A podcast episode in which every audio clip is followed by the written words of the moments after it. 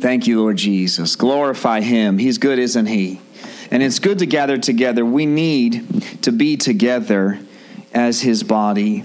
We are called to gather. The Lord told us not to forsake the gathering together of the believers, right? And that's why we do this. That's why we get together.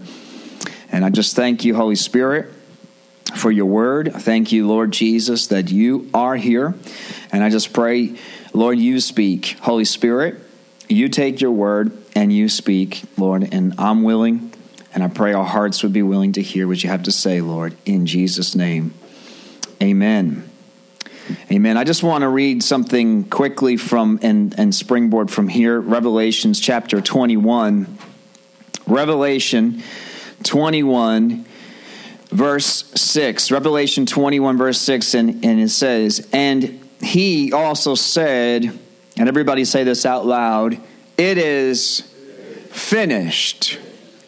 It is finished. He said, I'm the Alpha and the Omega. That means the beginning and the end. He is Genesis and he is Revelation, right? He is creation and then he is heaven. Okay, he is the beginning and he is the end. He is the Alpha and the Omega. And he says, And to all who are thirsty, I will give freely from the springs of the water of life.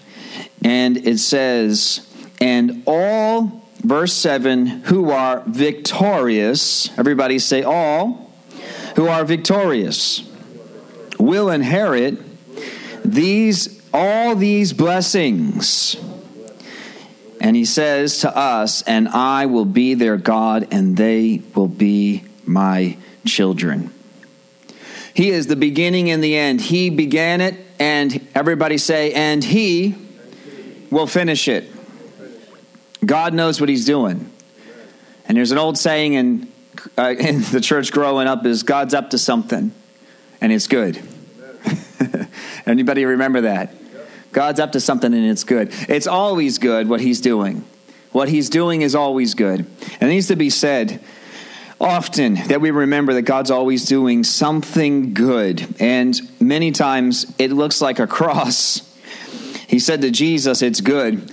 And if Jesus had looked at the cross, he would have been confused and said, I don't know how, Father, this is good in my flesh. But he was willing and it was good. It was for all of humanity that his blood was shed. And so through that blood, now we are here today.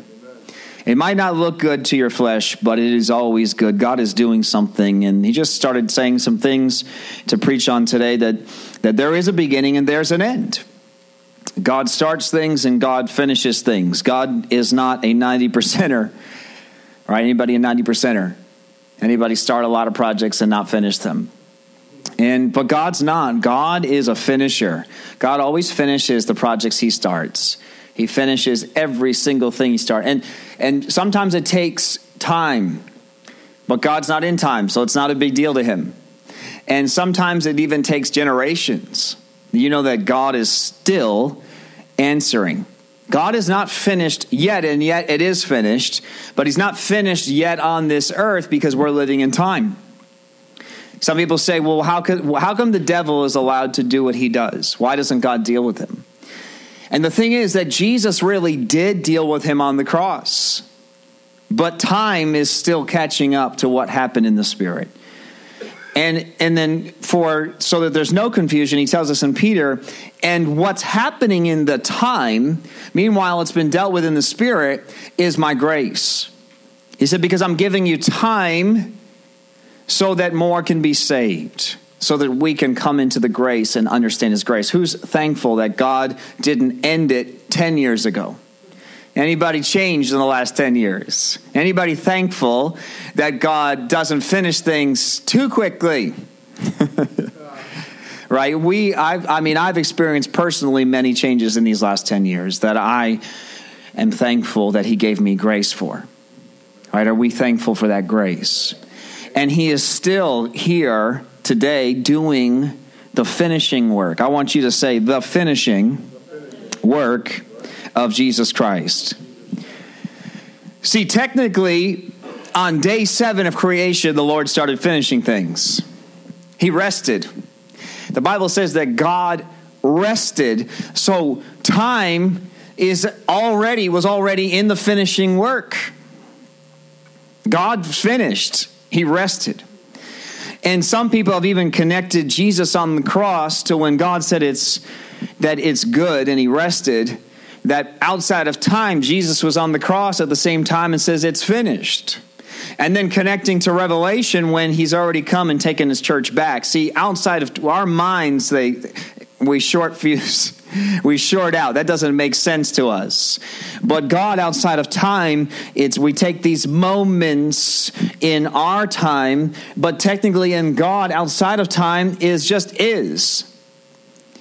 It's always been finished. It was always done. It was always finished. When god rested it was done. And there's an interesting connection to the fact that God said, "A day with the Lord is as a thousand years." Anybody know that verse? And he said, if you're if you can figure this out, you're not smart. But if you can figure this out, you're wise. A day with the Lord is as a thousand years. And we know as Christians, because we don't believe the narrative, right, of the world, that it's approximately the end of the 6,000 years right now. We know that as Christians, right? We can literally, we have people to go and trace. The Bible kept track of the lineage, kept track of their ages for a reason. And smarter people than me have traced it back and found out that we are at the tail end of the 6,000 years. Day six, a day with the Lord is as a thousand years, 6,000 years. On the seventh day, the Lord rested. Isn't that interesting? Isn't that incredibly interesting that we are ri- literally on the on the verge of that? Also, Jesus, if a day is as a thousand years, on the third day Jesus rose again. Well, on the third day, the beginning, early on the third day, how many years has it been since Jesus died? 2,000 years. It's been two days. It's early morning on the third day. Isn't that amazing that the two line up? Isn't God incredible?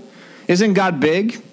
And as I, I say, you guys probably probably get bored of me saying this because but I just love creation and I love his universe so much. I'm fascinated by his creation and how amazing it is, how big the universe is, just how incredibly huge and crazy it is. And yet it all works so perfectly that we know that if the moon, right?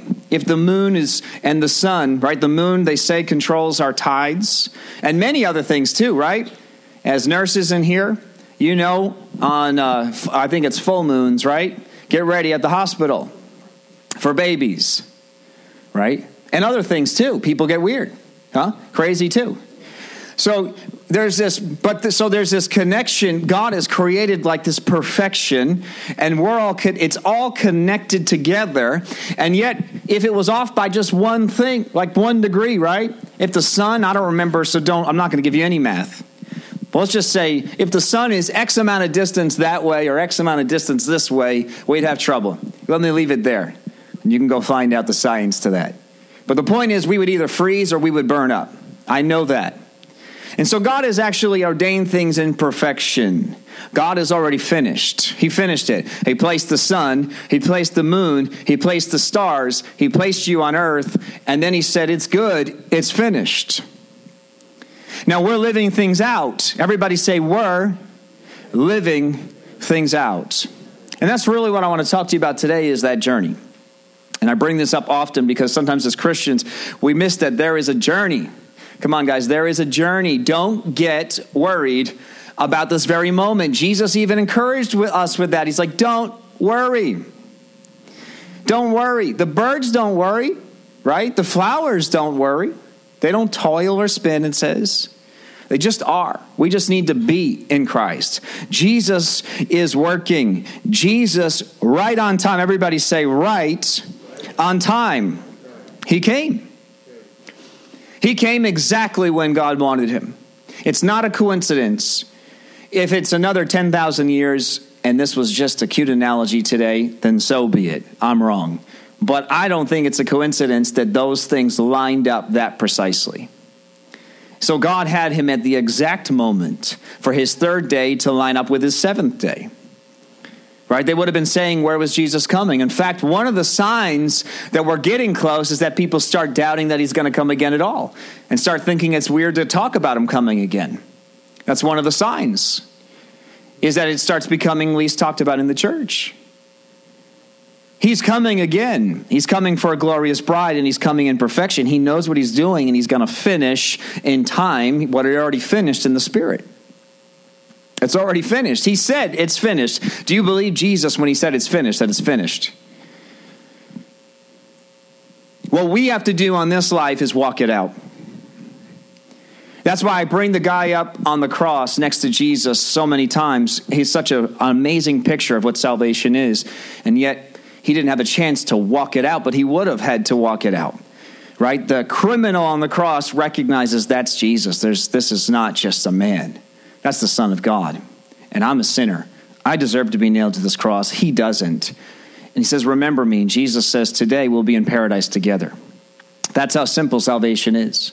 That's how simple the salvation of Jesus Christ is for you. But I've said many times, but we don't know because he didn't get to, we don't know what, what his life would have been. But if Jesus had pulled the nails out of his hands and his feet and said, okay, now live again, there was no way he could go back to a murdering right? Because that's why he was there, right? Murdering criminal lifestyle.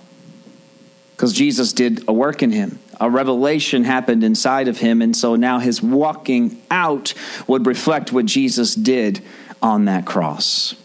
Amen. Does anybody agree with me here today? God is good, isn't he? And he's so kind to us. He's so merciful. I was just thinking about the grace and the love of Jesus Christ.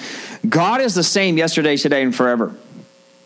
God the Father, I don't want to separate, but I'm going to do, but don't think it's heresy, all right? But let's just take the characters and separate them just for a moment so we can understand. God the Father is still God. All right, and the picture of the cross is that Jesus said, Father, hold back your wrath. The picture of the cross is my blood will get in between their sin and your wrath.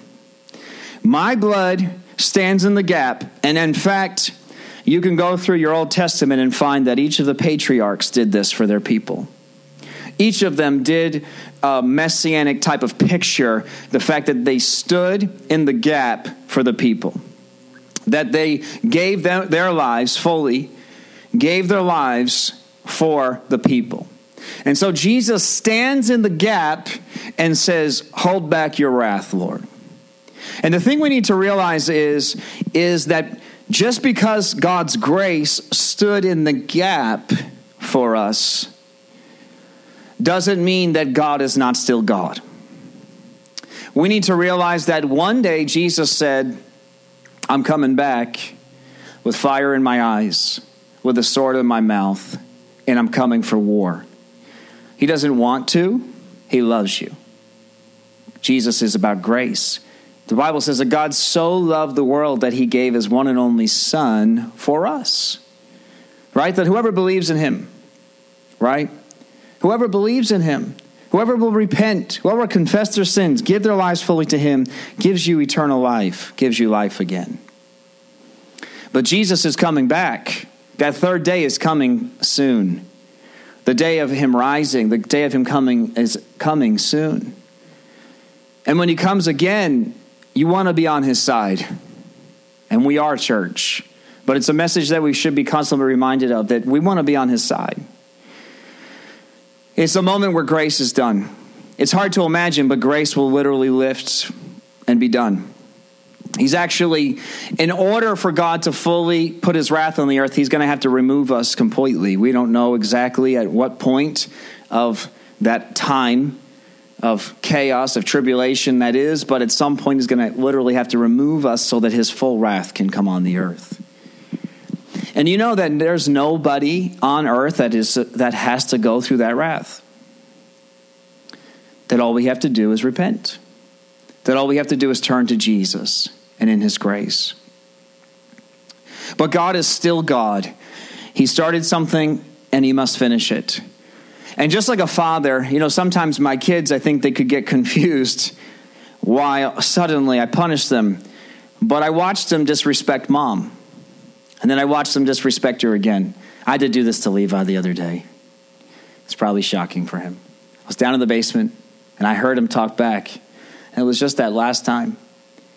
He probably heard me coming up the hollow wooden steps of the basement in fear because he, ran, he went upstairs quickly. I said, Levi, come here. He goes, What? I said, I said, Levi, come here. He goes, I didn't hear you. I'll leave the rest to your imagination. He had a timeout.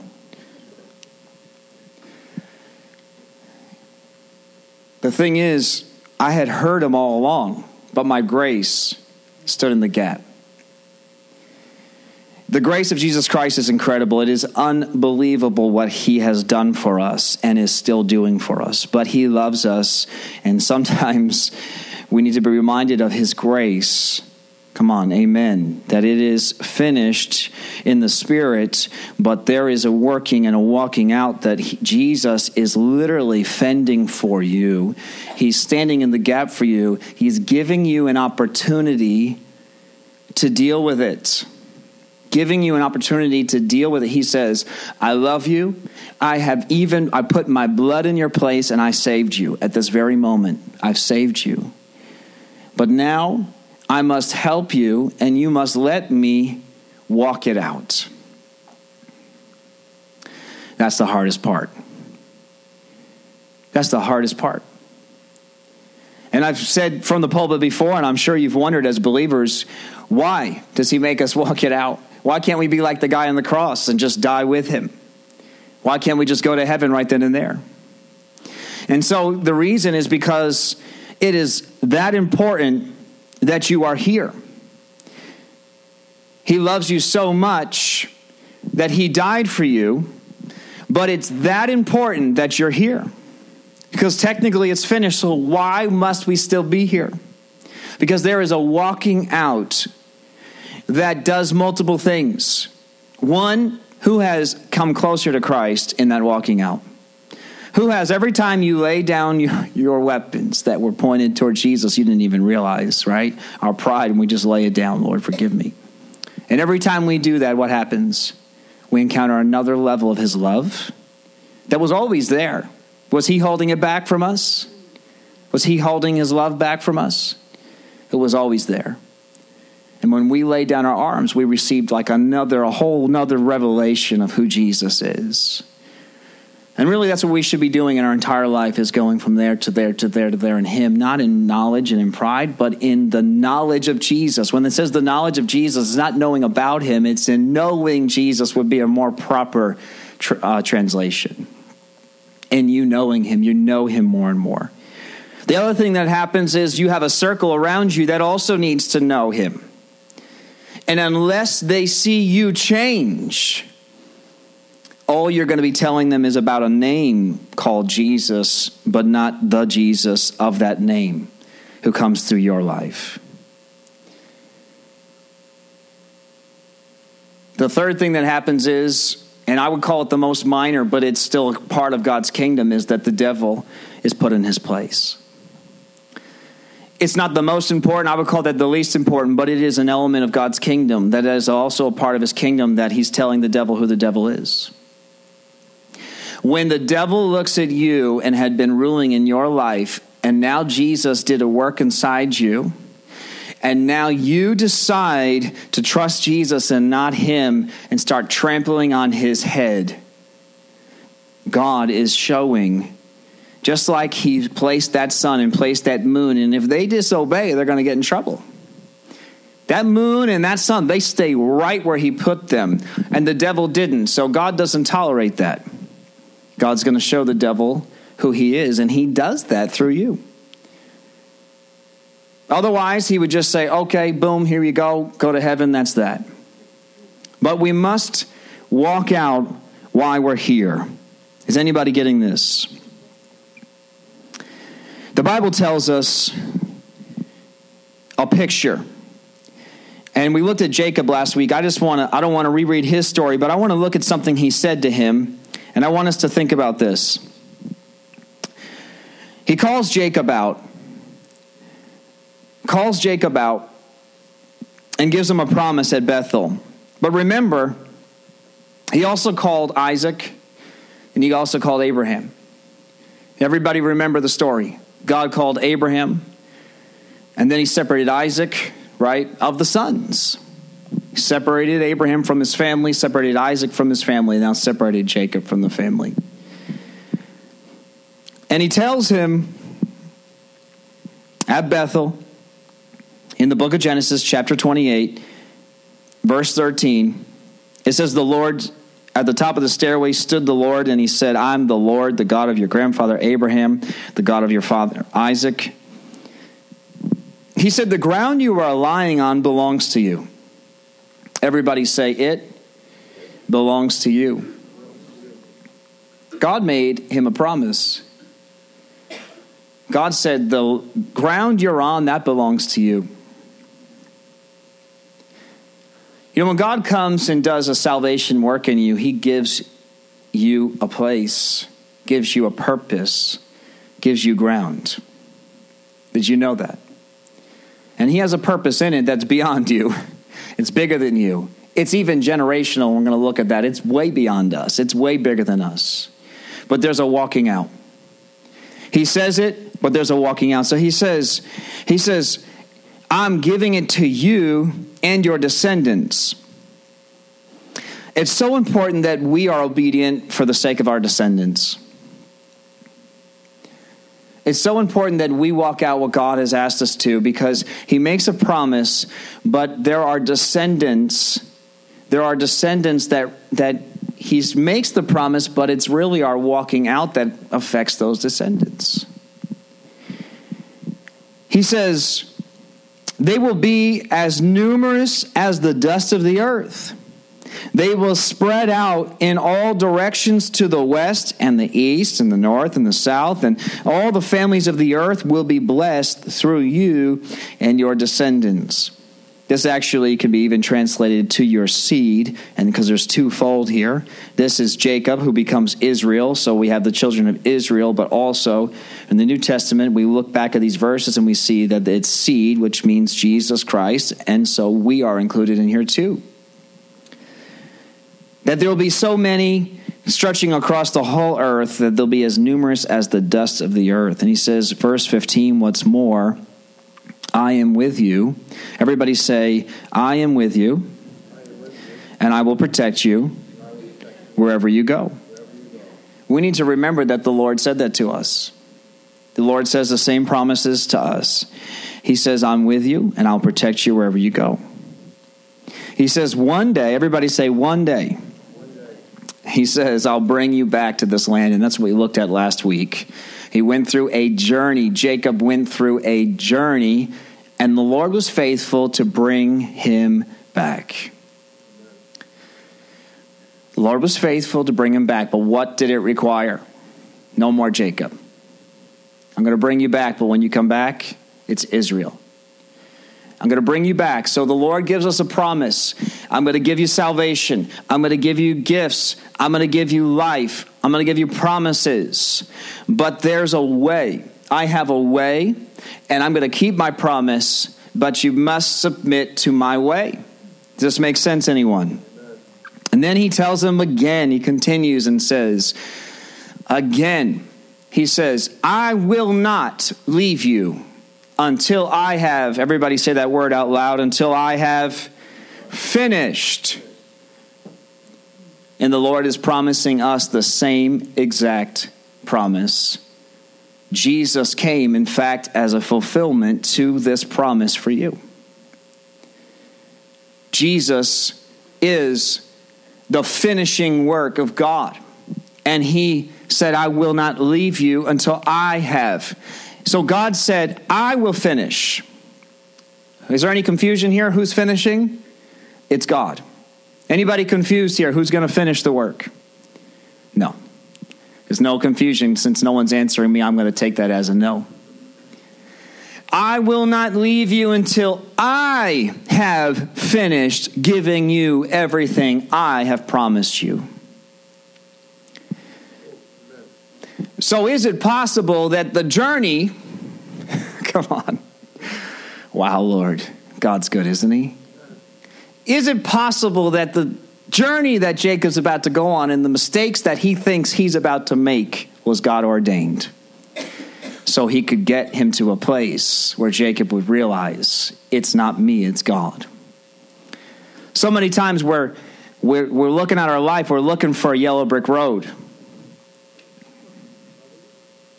or a bed of roses. And you need to realize that God knows exactly what He's doing, and that out of your worst mistakes came many times your greatest blessings, your greatest revelation. It's at the moment actually where you, you faced your greatest trial that you realize God the most. We shouldn't be confused that there's a walking out, but God's going to do it. So we say, well, how are you going to do it, God? God says, well, I got to take you on a journey. And you could go through the entire Bible. We just don't have time today. But you could go through every single patriarch, and every single one of them went on a journey just like this. And you could say, well, wait a second. Well, no, that was because they did this, and he made a mistake here, and they made a mistake there, and then there was a famine. You can't help the famine, and there's this, and there's that. But every single one of them, God allowed them all. He allowed every single patriarch, including Jesus, had to walk it out as well. Jesus even had to walk it out. Jesus, listen, he's God, but in order for his blood to be equal to ours, he was also a man. I know this is not normal math, but I love this math because I don't like regular math. It's 100% God and 100% man. I know that doesn't add up in this world. But he had to be man so that his blood was equal. So that means that when they put him on the cross, he wanted to say, Oh, you're going to get it. Oh man, wait till my father gets to you. You won't be laughing, you won't be gambling then. It won't be my garment that's torn. But he says, Father, forgive them, for they know not what they do. Even Jesus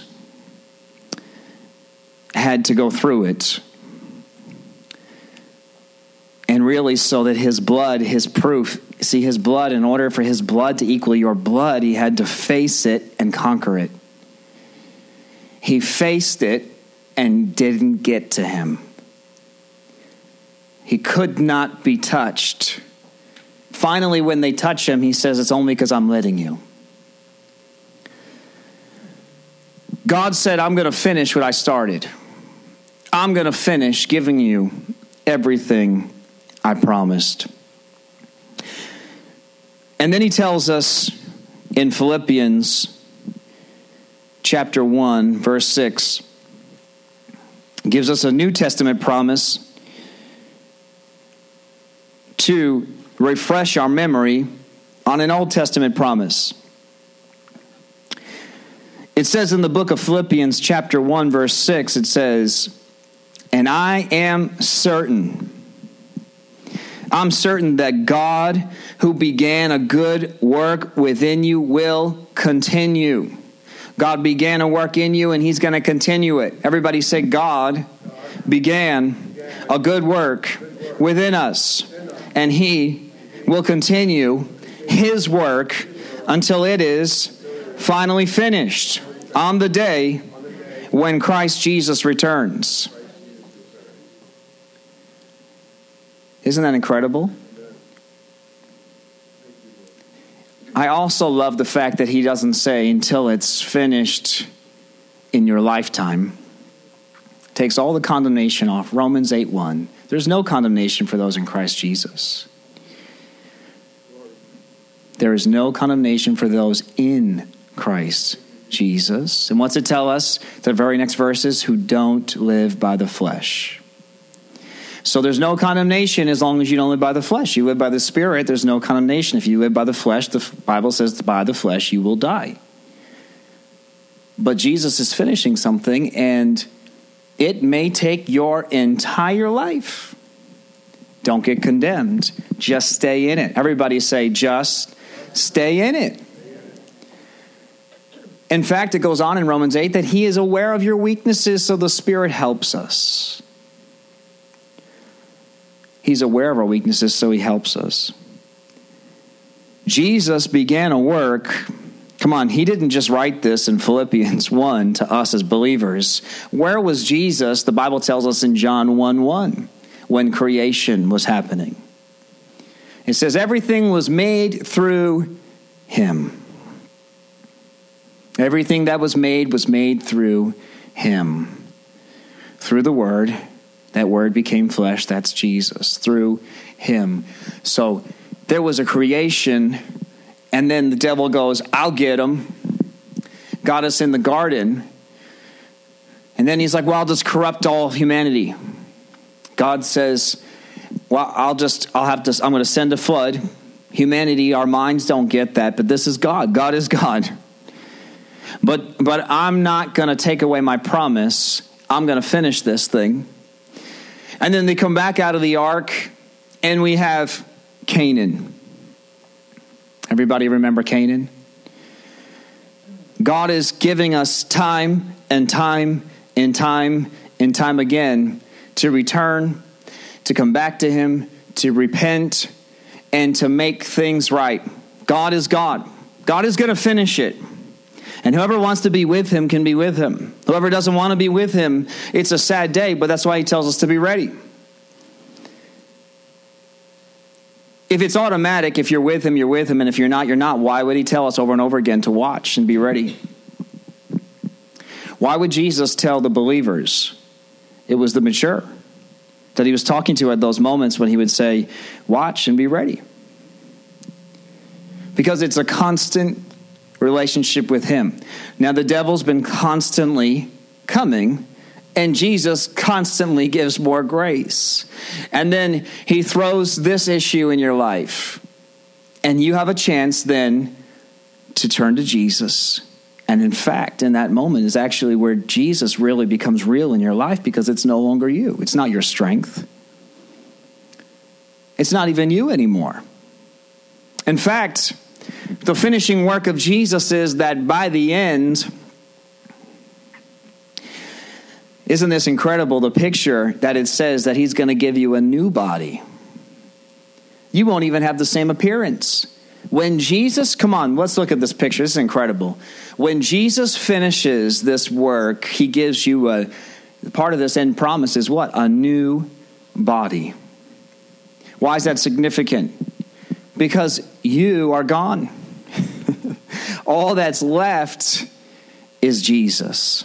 All that's left is that heart that just more and more of you just gone, gone, gone, gone, gone, gone, gone, gone until there's nothing. I mean, even just look at look at our bodies. Look what they do. They naturally break down. That's what's supposed to happen.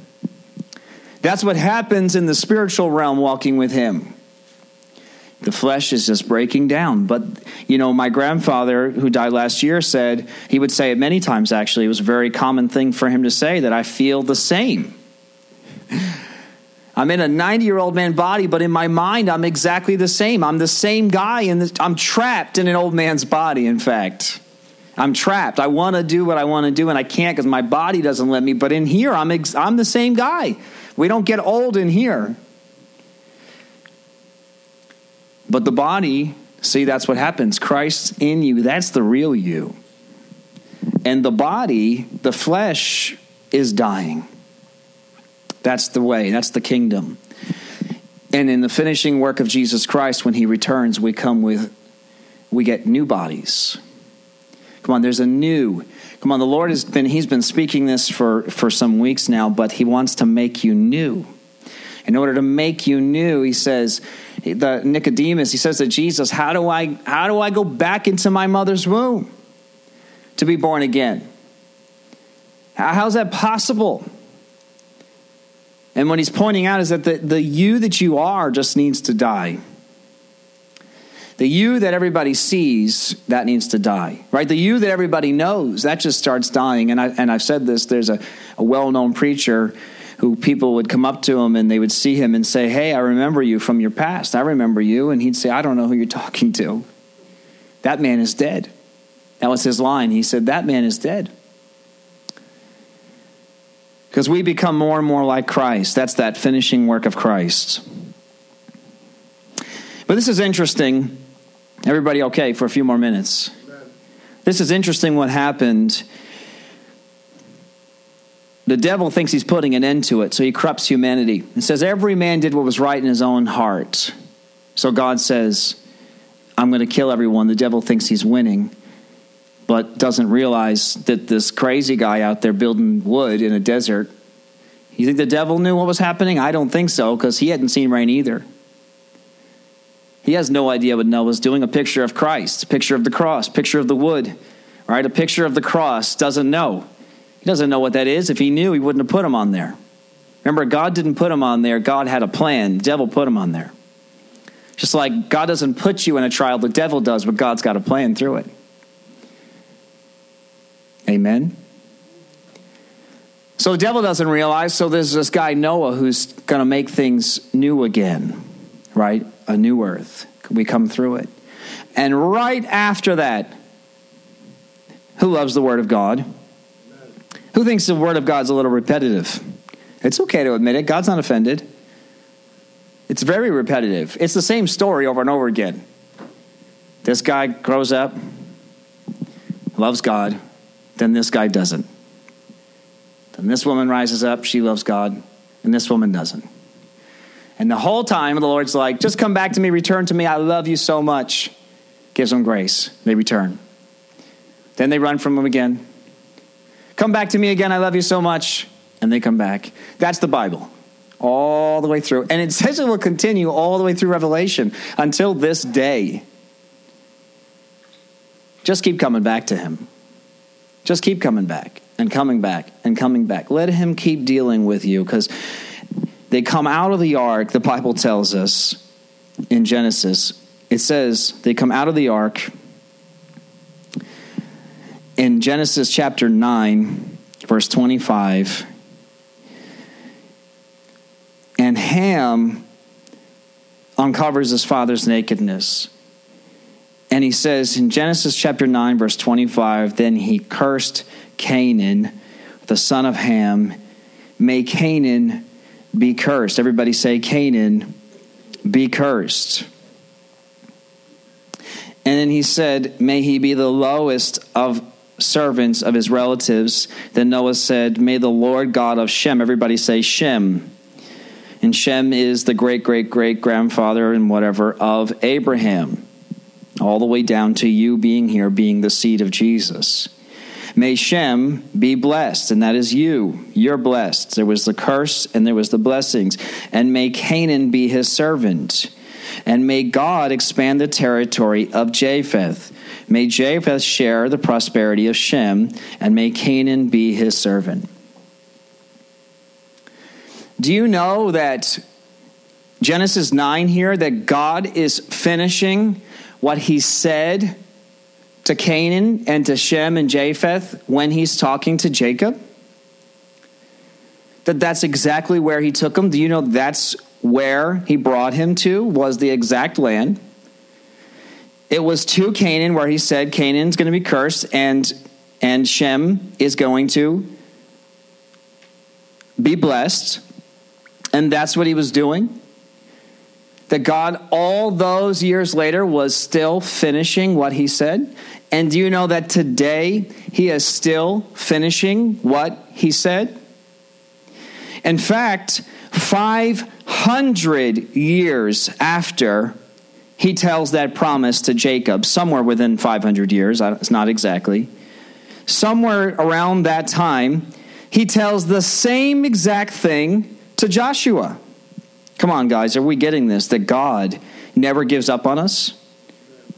That God never gives up on us? That when He makes a promise, He keeps it? Even generations, if it takes generations, if it takes, you know, your whole life, sometimes we live our lives saying, Lord, I don't feel like I've done what I thought I should have done in this life. And your life could literally just be to prep the next generation or generations ahead of you. We don't know. God is fulfilling such a grander, bigger plan than we realize. And I don't have the time to get into what's happening here with Shem and Canaan. I'm just making the reference. You can go and do some studying. But the fact that God made a promise and he tells Jacob, You're going to come in this land. Now, Jacob, if in our humanity we would think, Okay, a couple more years, I'll do some things. You know, you take me on a little bit of journey. We'll be back here, we'll rest. Before the end of Jacob's life, where is he? He's down in Egypt before he dies. And then we have 400 years of captivity, and then 80 more years or so of coming out of life there, somewhere around that range. I don't know, 40 years, 440 years, whatever, depending on how you break it down. Somewhere over 400 years, but close to 500, they're finally here fulfilling what God had said a long, long, long time ago that Jesus is still finishing. He never, ever gives up on us. He never, ever gets up on you. He makes a promise, He keeps it. And your life it is so important that we do what we've been called to do. And if you take out just one person, you take out Jacob, you lose the whole tribes of Israel, including Jesus came from those that line. You take out Joseph, who then does his work in Egypt, and, and it's gone. You take out Moses, who frees them from captivity, and we're not back in Canaan. You take out Joshua, who's not willing to lead them across and listen to God, and, and they're not in Canaan. And it's so important. Meanwhile, God is on a, he's on a bigger, grander plan. He will keep his promise, but also that you are that important that these are one person, one person, one person, one person. And, and they, and the Bible actually tells us they never actually fully inherited an earthly promise. It tells us in Hebrews that they never really fully inherited an earthly promise because it wasn't even, it was, the fulfillment is in Jesus. The fulfillment was through Christ. But he tells him 500 ish years later, tells Joshua the same exact thing. He says to Joshua in Joshua 1, he says, Moses, verse 2, my servant is dead. Therefore, the time has come for you to lead these people, the Israelites, across the Jordan River, across the Jordan River into the land, the same exact land that I promised Abraham, Isaac, and Jacob. I promised them. And now it's literally since Abraham, I mean, I don't know the math, but it, we're talking generations upon generations upon generations ago, but God keeps his promise. I'm giving you the land, and I promise you what I promised Moses wherever you set your foot, you will be on land I have given you. The exact same thing he said to Jacob this land is yours. Sometimes we don't feel like we're possessing the place or possessing, and this is that's that walking out. Don't worry about what you feel, what you think, what your perception is. We have no idea what God's doing through us. We just need to be willing to let Him use us, let Him do a work in us, and just be. Every single one of these characters went through life. Every single one of them went through stuff, and every single one of them overcame it standing in the gap, and God was able to do something through them. Tells them the same thing. Verse 5 No one will be able to stand against you. He says, For I will be with you as I was with Moses. I will not fail you or abandon you. And then here we go again. Joshua 6, they go into Jericho. Joshua 7, but Israel violated the instructions about the things set apart for the Lord. And that's that cycle. And then you go to the end of seven, but it says, once they dealt with Achan, it says, and then that place of trouble, ever since says the Lord was no longer angry. That is God. That's God's kingdom. God is constantly giving more grace. Deal with it, and I'll give you grace again. And then they had victory again. And then when they would fail him, they came back to him and he gave them victory again. It's the grace of Jesus Christ that until the last day is standing in between us, but that does not replace the fact that we must do what He's asked us to do. Because if we don't, I hope that this is making sense. It was like five things at once. If we don't do what He's asked us to do, just because His grace is there, Jesus' grace in between us, it makes it look like we don't have to do anything. But his grace got, the grace was there over and over and over again, except in the Old Testament it was death. The difference is, I'm not going to kill you, but I want you to deal with that internally. And if you can deal with it, I'm going to give you another chance again. But one day, if you don't deal with it, I'm coming back again. And when I come back again, then I have to deal with it. Make sense today? Amen. We just thank you, Lord Jesus. I thank you, Lord God, for your word. I thank you, Lord, for truth. I thank you, Lord, for life. I thank you, Lord, that your grace is so big. It is so powerful, Lord, that you love us unconditionally. You love us, Lord, so much. Your love, Lord, is without our love back to you. But if we will yield to it, I thank you, Lord, and let you do the work internally. I thank you, Jesus, that we have the chance to grow. We have a chance to become like you and to let you out of us.